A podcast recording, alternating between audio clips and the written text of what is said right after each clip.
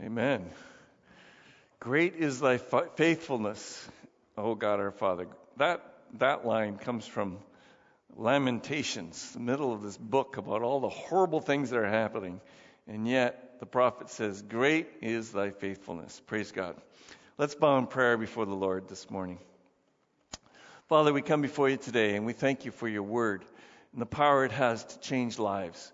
And we pray, Lord, that today, as we look into your word, that uh, we would uh, look, we'd be like people looking into a mirror and seeing ourselves. And seeing ourselves, we would discover that you would have us be different. And we ask, Lord, that you would help us to then process that and be different.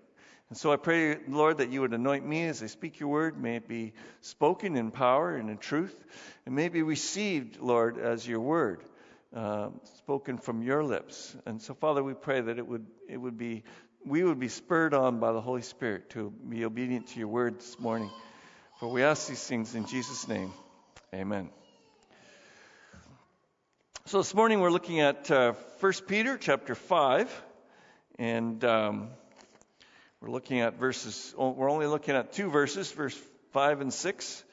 And uh, so chapter, uh, 1 Peter 5, verse uh, 5 and 6. Booker T. Washington was uh, an educator, uh, lived quite a while ago, but uh, he, he was an orator, uh, an author, an, advis- and an advisor to multiple U.S. presidents. And uh, he's a, an outstanding example of a man of humility. Uh, you see, one day he was walking through a kind of a exclusive neighborhood near his house, and uh, and this white woman uh, saw him walking down the street and called out to him, "Hey, Mister, uh, would you like to earn a few dollars? I've got some wood that needs chopping." Now, this was not long after slavery. In fact, uh, Booker was born a slave. And here was this white woman asking this black man to go and chop wood, kind of a reminder of where he'd come from.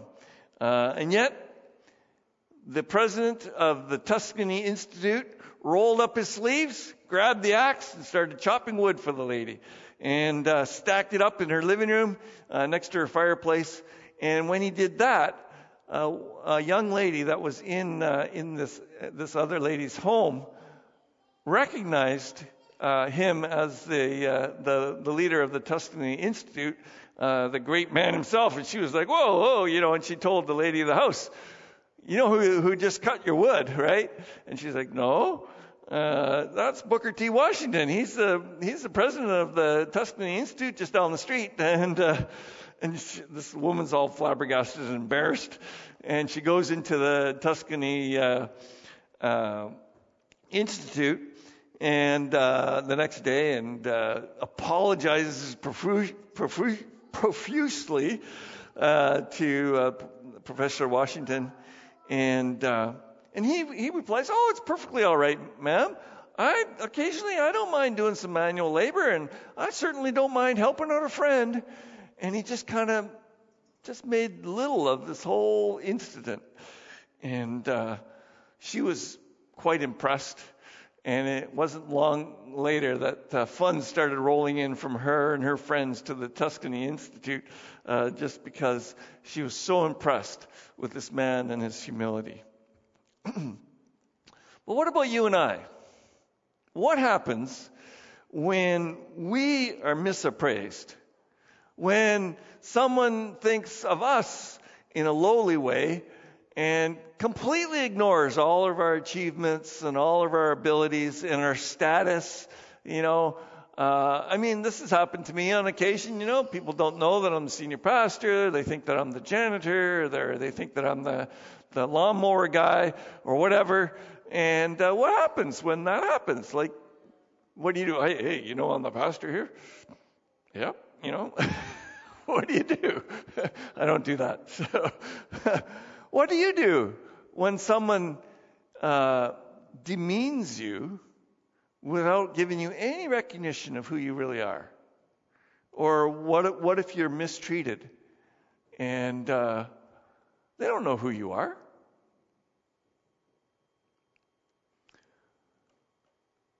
Well, however we respond to those things will show whether we're humble or whether we're proud. And you know, there's something even more dangerous than being misappraised. And that's when someone actually praises you.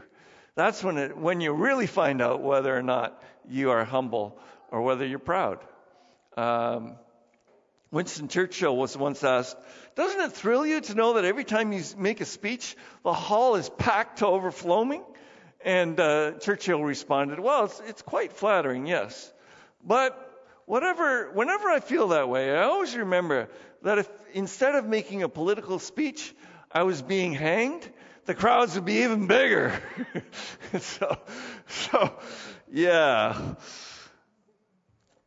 I know what it feels like to be praised. I've been given praise. And sometimes it's really hard to respond. It's like, you know, people, oh, Pastor, that was a great sermon. It touched my heart, you know, and you're like, well, praise God that He gave me the words to say. Uh, but I'm just uh, His humble servant. I'm doing what I'm called to do. And it's just one task. And I, I don't feel like I can take any credit for a good sermon or for a good leadership of the church. Christ brings out those things in us. Christ does that work in us. And then people end up saying, "Oh, wow, you're so humble, Pastor." Oh, you know, and then you're like, ah. So it's hard to take a compliment and still be humble. That's all I'm saying. So this morning we're going to be looking at what what Peter. Uh, Peter's going to guide our thoughts as we look at uh, chapter 5, verse 5 and 7, and it says there, In the same way, you who are younger, submit yourselves to your elders. All of you, clothe yourself with humility towards one another, because God opposes the proud, but he shows favor to the humble. Humble yourselves, therefore, under God's mighty hand, that he might lift you up in due time. So the first thing we notice about this passage is that it says in the same way. And this kind of connects this passage to all of the rest of the, the, the book of First Peter. Because he's already said in the same way twice before.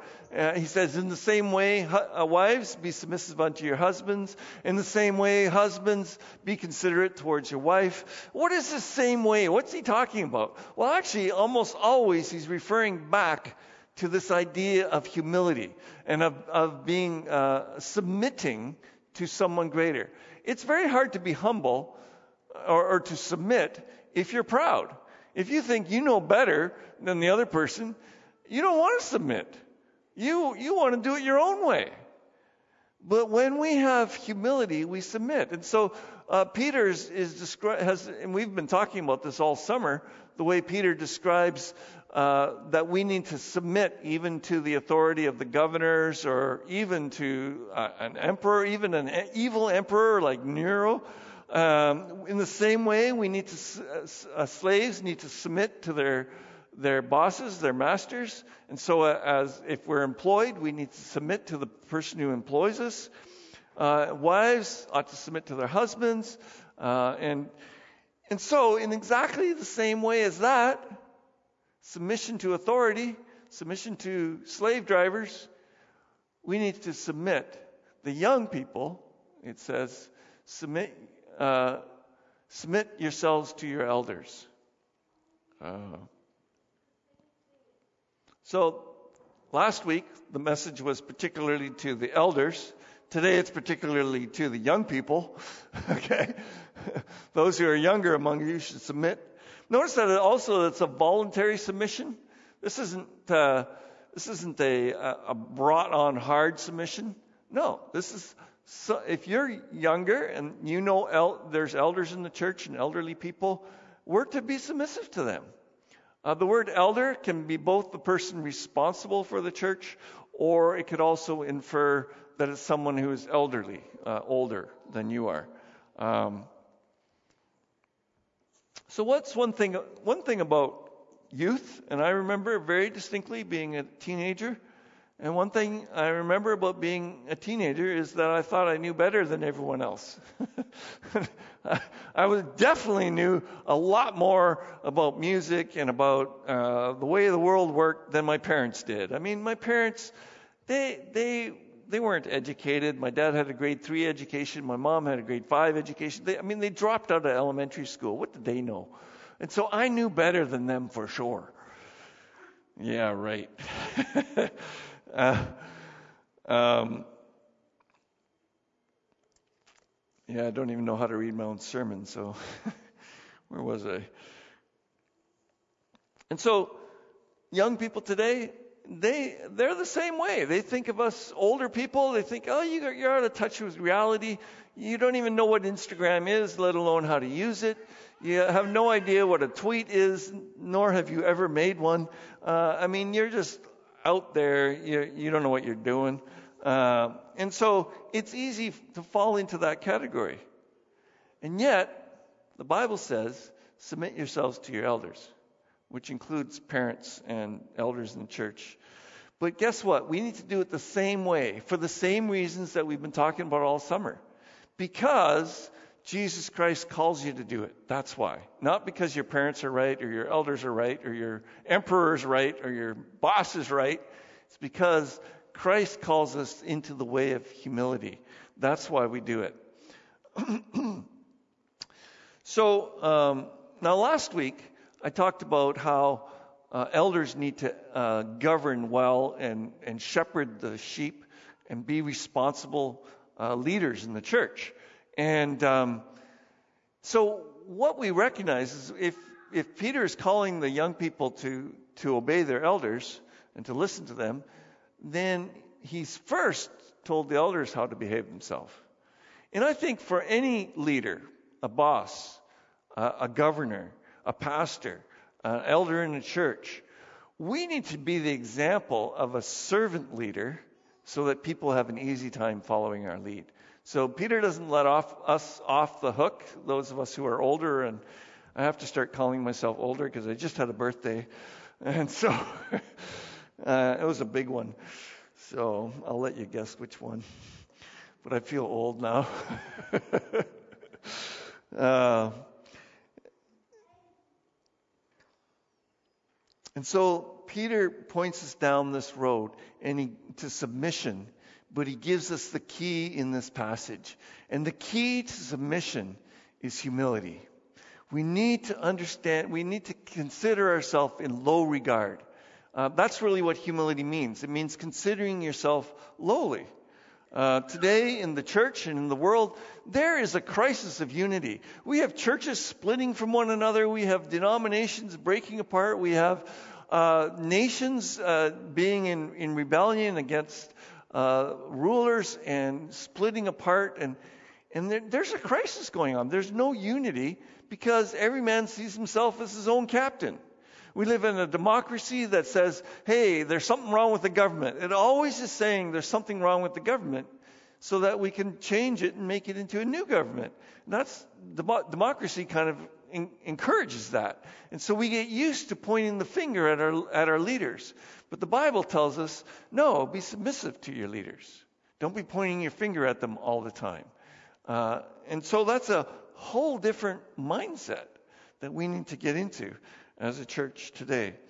And so uh, we all want to be chiefs, and nobody wants to be the grunt. We always want to be the captain.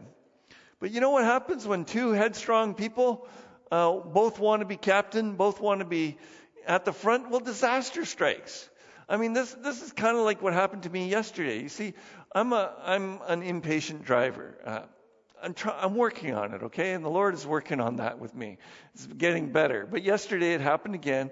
You see, when I when I get to a four-way stop, I stop, I wait for one car to go, and then I go. Right? Now sometimes there's four cars at the intersection, and I've only waited for one, so I haven't waited my turn. Now I don't just floor it and go through the intersection and you know, think I got a bigger car than you. Uh, no, I, I, I kind of just start rolling forward because I hate it when there's a delay. And sometimes when there's four cars there, people are like, you know, they're all waiting for each other and everybody stops and nobody goes and it just annoys me. So I just go. Um, well, the, the problem happens when there's somebody at the four way stop who thinks exactly like I do. so they wait for a car to go and then they go and then we go,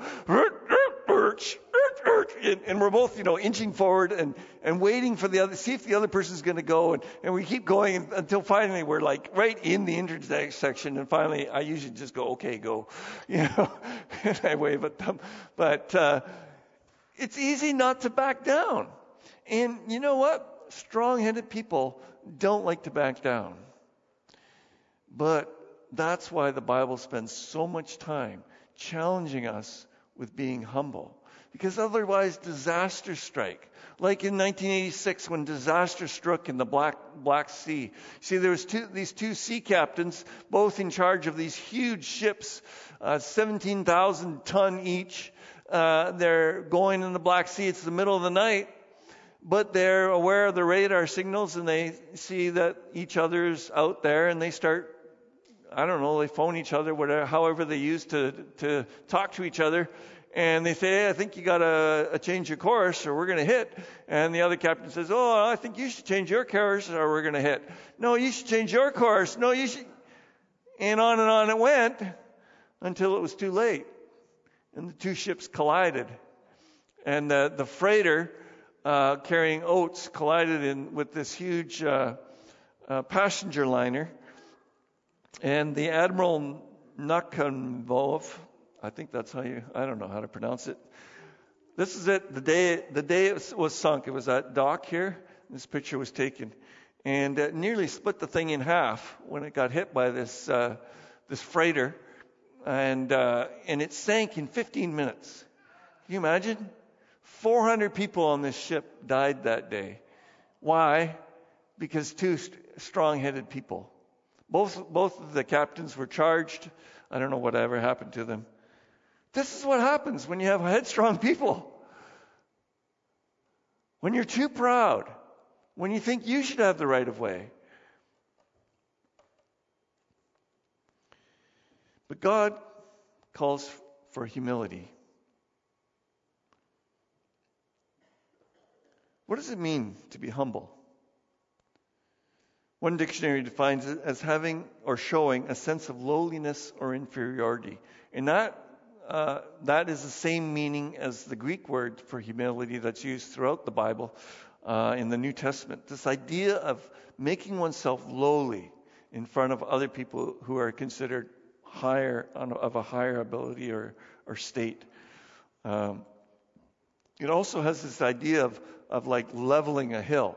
So when John the Baptist comes along and he talks about making every hill low. It's the same kind of idea.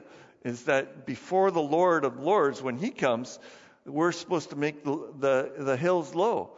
Uh, and remember when, when Jesus said to the disciples, hey, when someone invites you to a feast, make sure you take the lowly position.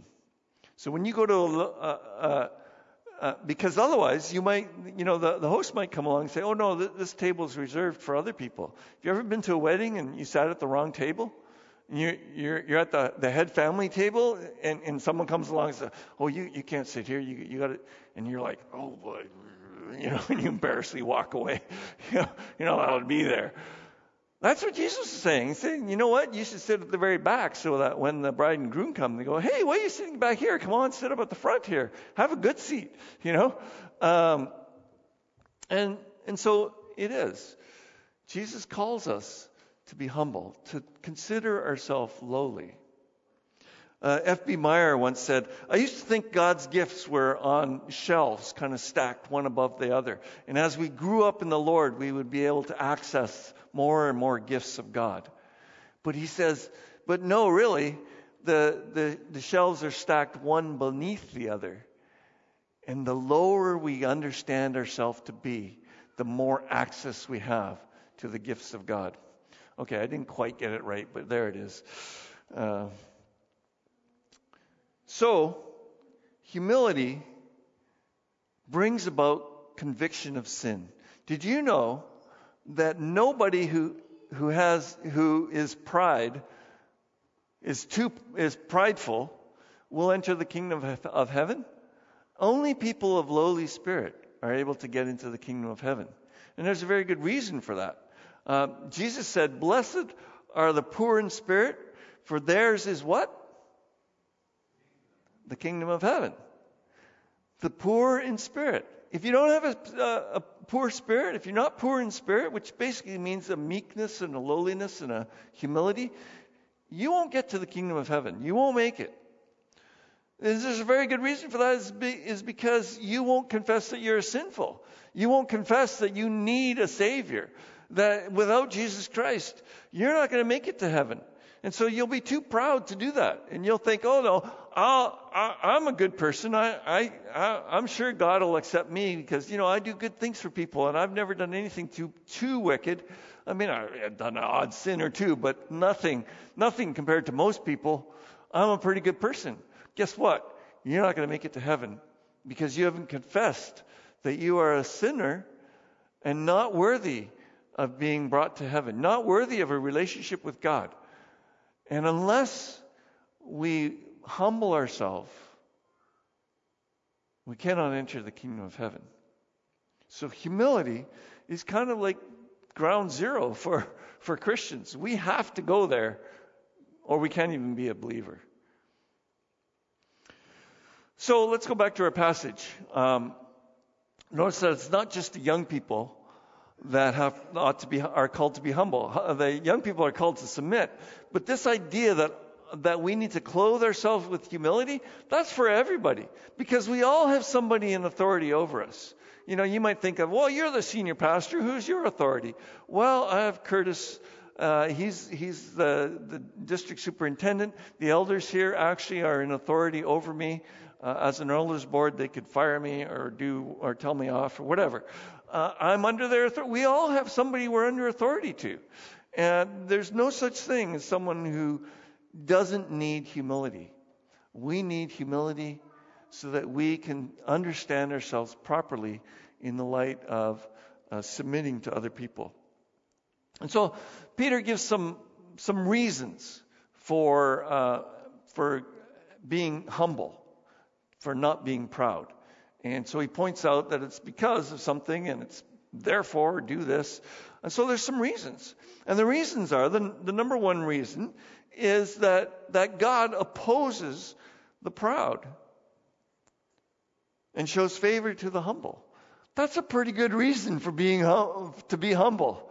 It's because God is going to oppose you if you're proud. You know, like like uh, Balaam when he went to was going to uh, uh, curse the Israelites, and, and God opposed him. He says, you know, and the angel opposed him and tried to and, and stopped him, and his donkey crushed his foot, and uh, got into a big mess. But God was opposing him because he was too full of himself, and he thought he could curse a people when God didn't tell him to curse a people. And so God opposes the proud. You know, another, another person whom God opposed was, was King Nebuchadnezzar. Uh, King Nebuchadnezzar had a dream uh, about a tree being chopped down, and, and Daniel interpreted the tree, the dream, and said, "Well, well King, you're you're the tree. You're going to get chopped down because of the pride in your heart." And Nebuchadnezzar, you know, was pretty impressed with Daniel for for speaking such a way. He didn't chop his head off like most kings would have, and Nebuchadnezzar had a habit of doing that. But he honored him. A year later, though, King Nebuchadnezzar was walking on the, the walls of the palace. Now, you have to realize that Babylon at that time was the grandest, greatest city in the world.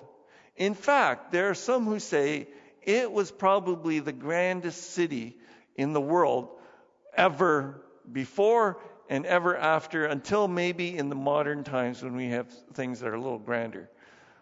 Uh, so that, that means that this city was incredible. Not only was it an incredible fortress with huge walls, uh, 50 and 80 feet tall, and, and some even taller, and massive walls that you could ride two chariots abreast on top of, but it was beautiful. They had hanging gardens. It was incredible. Just incredible, the whole place. And so King Nebuchadnezzar is looking from the highest point in the city on his, and he's like, whoa, check it out. This is what I have made.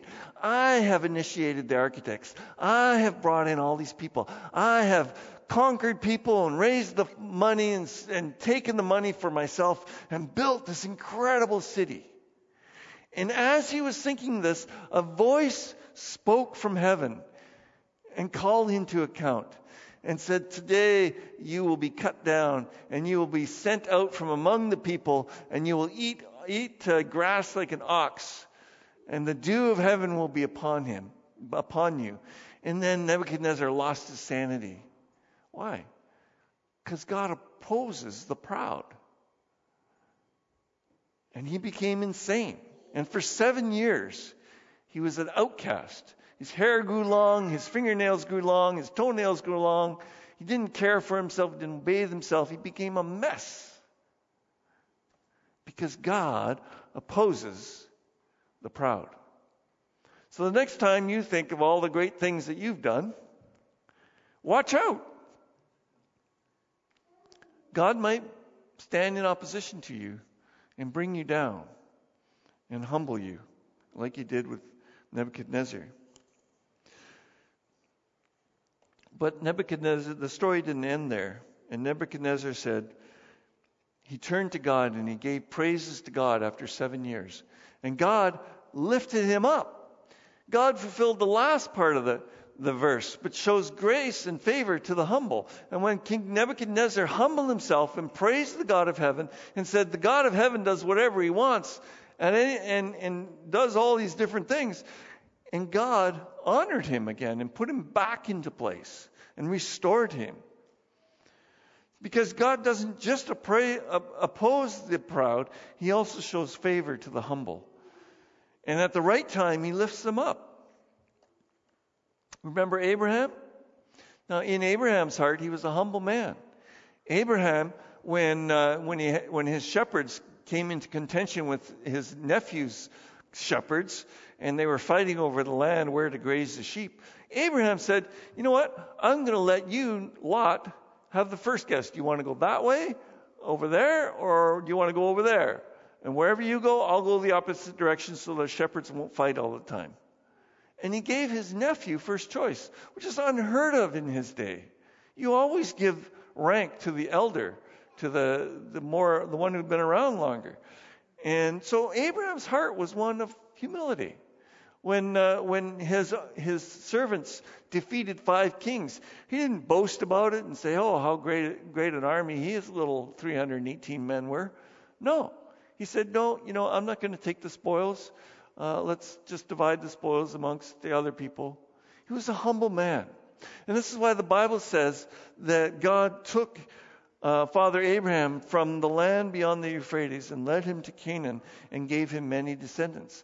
Because God is with those who are humble. Um, do you remember the, the baby that was born a slave? We all probably know him as the guy who was put in the basket in the Nile River. You remember that guy? Oh, yeah, his name was Moses. Well, the Bible says that Moses was a very humble man, more humble than anyone else on the face of the earth.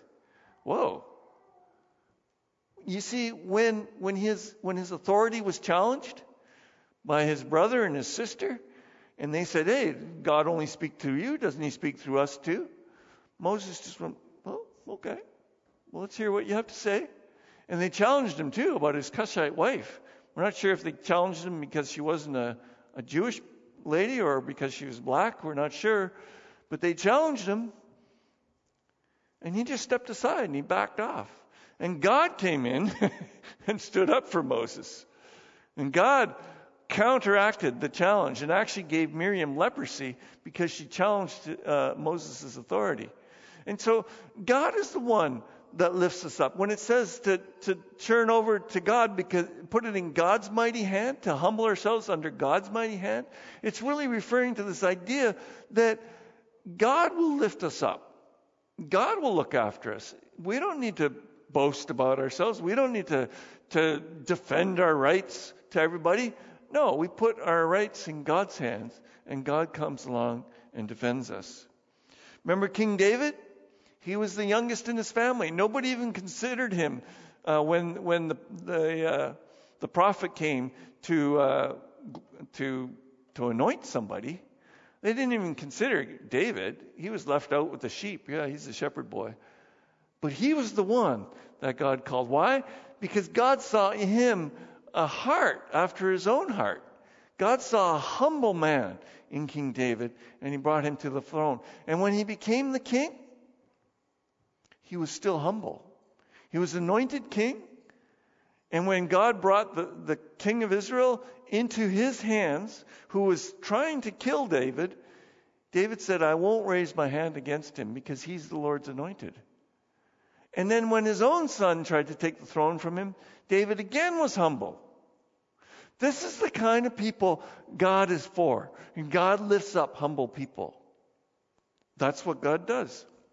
If you look at um, in the New Testament, you find the apostles. And who were they? Some great teachers, some great Israelites who had authority and wisdom. No. Half of them were fishermen. A couple of them were zealots. They were fighting against the Roman government. Uh, they, they were tax collectors. Two of them were tax collectors. These are not the kind of people that you want in your cabinet, you know, as a leader. Farmers, fishermen, tax collectors. Ay, ay, ay. But that's the people that Jesus called because they were humble. You know what? One of, the, one of these people, Peter, when he first met Jesus, you know what he said? Oh, Lord, go away from me. I, I'm a sinful man. That's humility. You know what Paul said? Paul said, Hey, I'm the least of all the apostles. I'm the least. And then a few years later, he went, Actually, you know what? I'm the least of all the saints. He, he was growing downwards he was seeing himself more and more humble. And then you know what he said later? After he said, I'm the least of all the apostles, I'm the least of all the saints, he said, I'm the greatest of all the sinners. He's starting to view himself in light of who God was. He started to understand himself in light of how much grace had been given to him. And he realized, wow, compared to God, I'm such a wicked person. And God has given me so much grace. God raises these, uh, na- these people up. So now the apostles are like household names to us Mark and John and, and uh, Peter and James and Matthew. God raises them up. Now, I should say a word about pride and boasting. That's sort of the opposite uh, of of humility. The Bible says, Do not boast about tomorrow, for you do not know what a day will bring. Pride and boasting kind of go hand in hand. You know, a, a neighbor on my block, he, he, he, whenever he sees me these days, the last few weeks, he's boasting about his work. You know, he's, hey, you know, he says, ah, I got, I got $18 an hour just to, just to fix up my neighbor's fence. And, you know, and I'm like, okay. And, and, and later on, I, I, find that he's, he's boasting about his new job as a driveway sealer or something. And he's boasting about it. And I realize, you know, this isn't necessarily pride. This is a lack of acknowledgement. His mom and he, they don't get along. They fight all the time. Sometimes the cops are at his house. He doesn't have a dad. He's longing for recognition. He's dying for recognition. So the only way he can find he can get recognition is, is by boasting about his life. Somehow something something's going well for him. And I'm actually very happy for him because because he's got a job and I'm like, right on, he's doing better. But sometimes actually the people who are who seem the proudest, who seem like they they're, they're the most boastful, they're actually trying to cover up for the fact that they haven't had very much acknowledgement. They feel small and they want to make themselves bigger. And they have a low self esteem. But you know what? This is why the Christian doesn't boast. Because their self esteem is wrapped up in their Creator. Their self esteem is wrapped up in the one who died for them. And what more do you need than that the, the, the ruler of the universe would die for you? For your self esteem. I mean, whoa, God died for me? Like, wow, I don't need any accolades. I don't need any pats on the back. God loves me. It's incredible. I'm his son. I'm his daughter. Whatever you are. God loves you. And that's enough. And so for the Christian, we don't boast about the things we did because actually, in, in reality, we didn't do them. Paul says you, you boast about the things as if you didn't get them as a gift. But you got them as a gift from God. So why are you boasting? And this is the reality for the Christian that they understand that every gift that we have, every, every talent we have, every ability we have, it's all a gift from God. And so when we do well at something, we give glory to God. And we go like, well, actually, you know, that's God's gift to me, and I give it now to you. And so we ought not to be boasting. Um, Paul, Paul wrote, Do not think more highly of ourselves than we ought to think, but think of our, ourselves as sober or sound judgment. I love what uh, Tryon Edwards said in the 19th century. He said, Humility is more than having is more about having a re- realistic evaluation of our, our condition. Pride is being weak and pitiful and believing otherwise. Humility is being weak and pitiful and knowing it. we know that we're weak and pitiful. True humility is not an abject groveling or self despising spirit. No. It's having the right estimate of who we are before God. The right estimate of who we are is that we are worthless worms. We are, we are horrible sinners. We don't deserve God's grace. But God has taken us and He's put us in the place of sons and daughters. And we've and given us a royal name and, and given us a task alongside of Himself. We don't deserve to be there. We need to understand that we don't deserve to be there, but that's where we are. And so this gives us self worth, it gives us value apart from what we do. It's who we are. We're, we are the family of God. And so we, there's this weird balance of knowing who we are, so we're not groveling and self loathing, but we also recognize where we came from, and we are who we are because of God's grace. And so it, it's a balance, it's a proper balance. Uh, Paul wrote to the Christ. Uh, oh, I already said that verse. um, but you know what? Jesus said that we need to count ourselves as unworthy servants doing our job. So it's really difficult to know what to say or do when someone comes up to me and says, Pastor, that was a great sermon. And I'm like, well, you know, I'm just an unworthy servant, and you know, I'm just trying to do the best I can.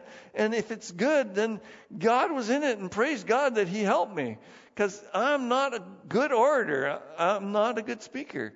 But if it was good, then praise God. Well, I usually don't say all that because it's, it's, you know, it's hard to say. And, and then people go, oh, you're so humble. And then you're like, ah, you know, doesn't. So what do you do when you get praised?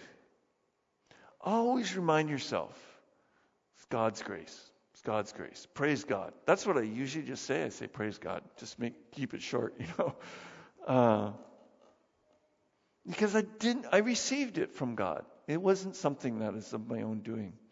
I, I remember Martin Luther. Remember him? Great reformer.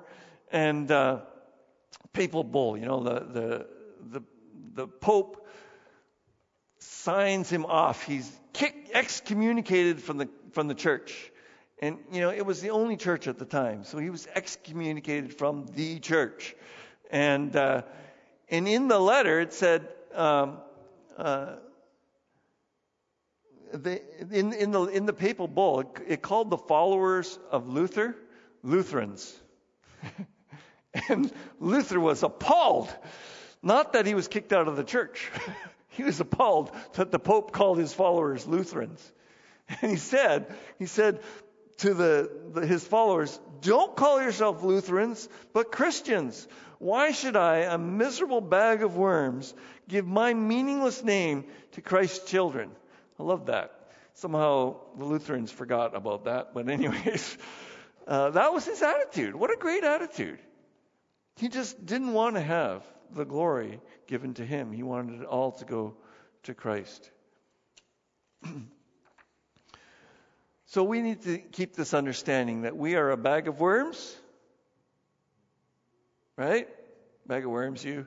but we're also sons and daughters of the King, right? And so we're a little schizophrenic in our personality.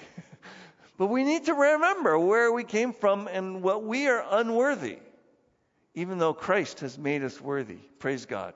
Amen? Praise God. He has made us worthy. But it's only through Christ. Um, so biblical humility is fully consistent with our preciousness in God's sight, with God's purpose for you, that you would bring glory to Him. Your exaltation through grace until that we're all seated with Christ in the heavenly places. True Christianity really is attractive because we have we recognize this high state that we're in has been given to us. It's been given to us by grace. Dr. Frank Crane uh, defines humility uh, as it is the wish to be great, but the dread of being called great. In other words, it's fine to desire to be great in God's kingdom, to, to do well for Christ, to lead a Sunday school class excellently, to witness to your neighbors with, with uh, great ability. It's, it's important to think that way. But, but to hate, to despise people saying, Oh, you're such a great witness for the Lord, or Oh, that was such a great teaching, and you're just like, Ah. That's not why I do it. Uh, he goes on, he says, uh, It is the wish to help, but the dread of thanks. It is the love of service, but the distaste for rule. It is the trying to be good and blushing when caught at it. I love that definition. It's a really good definition. Uh, you know, it's important to be happy as a second fiddle. I think Barnabas uh, describes this really well. I mean, he didn't mind second place. He, he was always with somebody. He was never sort of the lead guy. He took took Paul under his wing, and then before you knew it, Paul was the leader of his team. Uh, John Mark under his wing, and before you knew it, John Mark was the leader of his team. Uh, he was a team player. In fact, Barnabas isn't his real name. His real name was Joseph. But everybody called him Barnabas, which means son of encouragement. He was there encouraging everybody. He didn't mind playing second fiddle. He was not the first guy, but the second guy. He knew about harmony. He knew, knew how to be a team player. And you know what? If we're all leaders, there's no followers and there's no teamwork. There has to be followers. There has to be people willing to follow someone else. Um, Barnabas risked his life to save Paul. Uh, an admirer of, of uh, Leon Bernstein, the famous orchestra conductor, he came to Leon one day and said, So, Mr. Bernstein, what is the most difficult instrument to play in the whole orchestra? Oh, and he responded instantly, Oh, second fiddle. He says, I got tons of people who want to play first violin, but nobody wants to play second fiddle. Nobody wants to play second violin. They all want to be first. And nobody wants to play second flute, second uh, uh, French horn, sec- second anything. Why? Because everybody wants to be first. And if you don't have second violin, you're not going to have harmony. If you don't have second flute, you don't have harmony. Got to have harmony. Now, I have to be honest. When I look at my own self, I don't like playing second fiddle either. I really like being senior pastor much more than associate pastor. I was associate pastor for six years. It was great. But I kind of like being senior pastor. It's this, I don't know. Nobody tells me what to do. it's hard to play second fiddle. It's hard to not be the leader. And you know, the thing is, we all want to be leaders. Last week, I, I told you about the opportunity to become the district superintendent. Then I could maybe be leader of all the pastors. Uh, it doesn't appeal to me that much, you know. But it's in our hearts that we always want to climb that success ladder and get to the top. And when we get to the top, we find out it's lonely there. And it's not what Christ wanted. In Christ's kingdom, the ladder is inverted, it's a downward V. And the people at the bottom, they're the most Christ like. Because Christ gave himself as a sacrifice for every Christian. Christ served everybody. And Christ calls me as a pastor not to be the lead pastor, the senior pastor. No, to be the pastor who serves his, his flock, who looks after them, who brings them to water, who, who helps them be better, encourages them. That's my role. Whoever exalts himself will be humbled, but whoever humbles himself will be exalted. Matthew 23. Uh, this is what the high and lofty one says He who lives forever, whose name is holy. I live in a high and lowly place, but also with him who is contrite and lowly in spirit. God reigns in the heavens, you know, but guess what? He also reigns in his humble servants. That's who he's with. He dwells there, he lives there to revive the spirit of the lowly and to revive the heart of the contrite. What an awesome God we serve. The sacrifices of God are a broken spirit. A broken spirit and a contrite heart the Lord will not deny. Psalm 51, that's King David. Isaiah says, in Isaiah, the Lord says, This is the one I esteem, he who is humble and contrite in spirit and trembles at my word. Who is wise and understanding among you? Let him show it by his good life, by deeds done in humility that come from wisdom. That's James. All through the Bible, and that could go on and on. There's so many passages challenging us, encouraging us to see ourselves as small. And the most powerful impetus, I think, of being humble is because God is humble. Did you know that God is humble? Sometimes we think of, well, no, he's worthy of our praise. He's great and exalted. Yes, but he knows how to humble himself as well. Jesus said plainly, I am gentle and humble in heart. Jesus was meek and mild. He didn't declare himself. You know, he didn't come arriving from heaven with a whole train of angels in their glory and splendor and say, Here I am. I'm the Lord of all the earth, the creator of the universe. Nope. He came as a little baby in a borrowed feeding trough, in a, in a paid for room in a barn. Animals were his cohorts.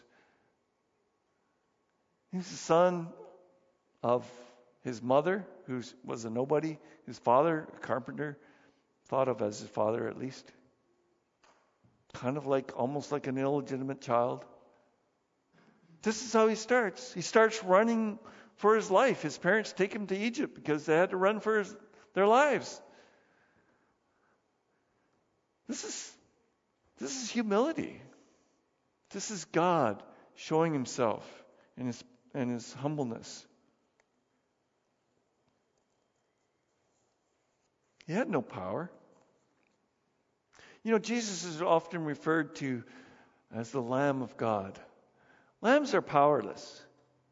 Lambs aren't too bright either. We used to have lambs on the farm.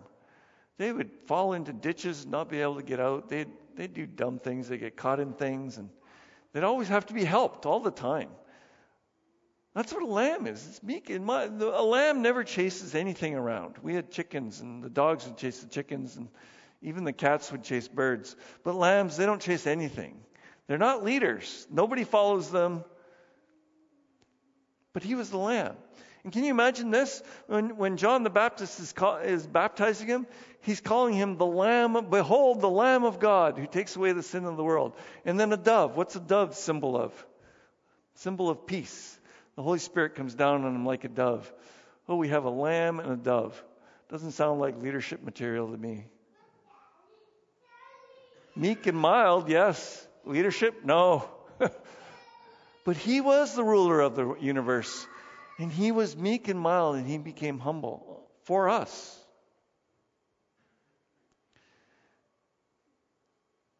And so I, I want to bring your attention to Philippians chapter 2. And maybe you could look it up in your Bibles. Because we're about to take of this communion meal, which celebrates the death of Jesus Christ, the one who humbled himself on our behalf, who left the glories of heaven for us. Look what it says in Philippians chapter 2, verse 3. Do nothing out of selfish ambition or, or uh, vain conceit, but in humility consider others better than yourself. I don't know about you, but when somebody has a dumb idea, I find it hard to consider them better than myself because my ideas are better than theirs. And yet, the scripture says, consider others better than yourself. So, next time somebody comes up with a dumb idea that you don't like, it's time to eat humble pie and just sit back and go, okay, well, I'm going to honor this person. Each of you should look not only to your own interests, but also to the interests of others. Don't just look after your stuff. Care about other people. Your attitude should be the same as that of Jesus Christ. So here's the Bible saying, you know what? You should do the same as Jesus. Because Jesus, although he was God, he became he was humble. And look what Jesus it says, who being in the very nature God. So Jesus is God, right? He's got all authority in all heaven and earth. And he's in heaven. And he decides to do what this next part says. He did not consider equality with God something to be hung on to. He didn't grab a hold of it. Oh, I am equal with God. I have authority over the whole universe. But no, he took on, it says, he made himself nothing, taking on the very nature of a servant, being made in human likeness. When's the last time you made yourself nothing? When you had that attitude? Oh, I'm, I'm a nobody. Don't listen to me. And being found in appearance of a man, he humbled himself and became obedient to death. The eternal one dies. It doesn't even make sense. How can the eternal one die? He became obedient to death. But it wasn't just any old death. It wasn't just like, oh, he was in an accident and got killed. He wasn't, all in he was in the army and someone chopped him down. No, they tortured him to death. It was a horrible death on the cross. When you partake of this communion, you're remembering that death. You're proclaiming that death. And you're saying, Jesus died for me. Jesus humbled himself and became my servant. He served me with his own flesh and blood for my salvation. What a thought! Our Lord and our Master served us in this way. It's like, I can't be low enough. I want to be a bug and crawl under the table. I don't want to partake in this. I don't want to partake of his flesh and blood. It freaks me out.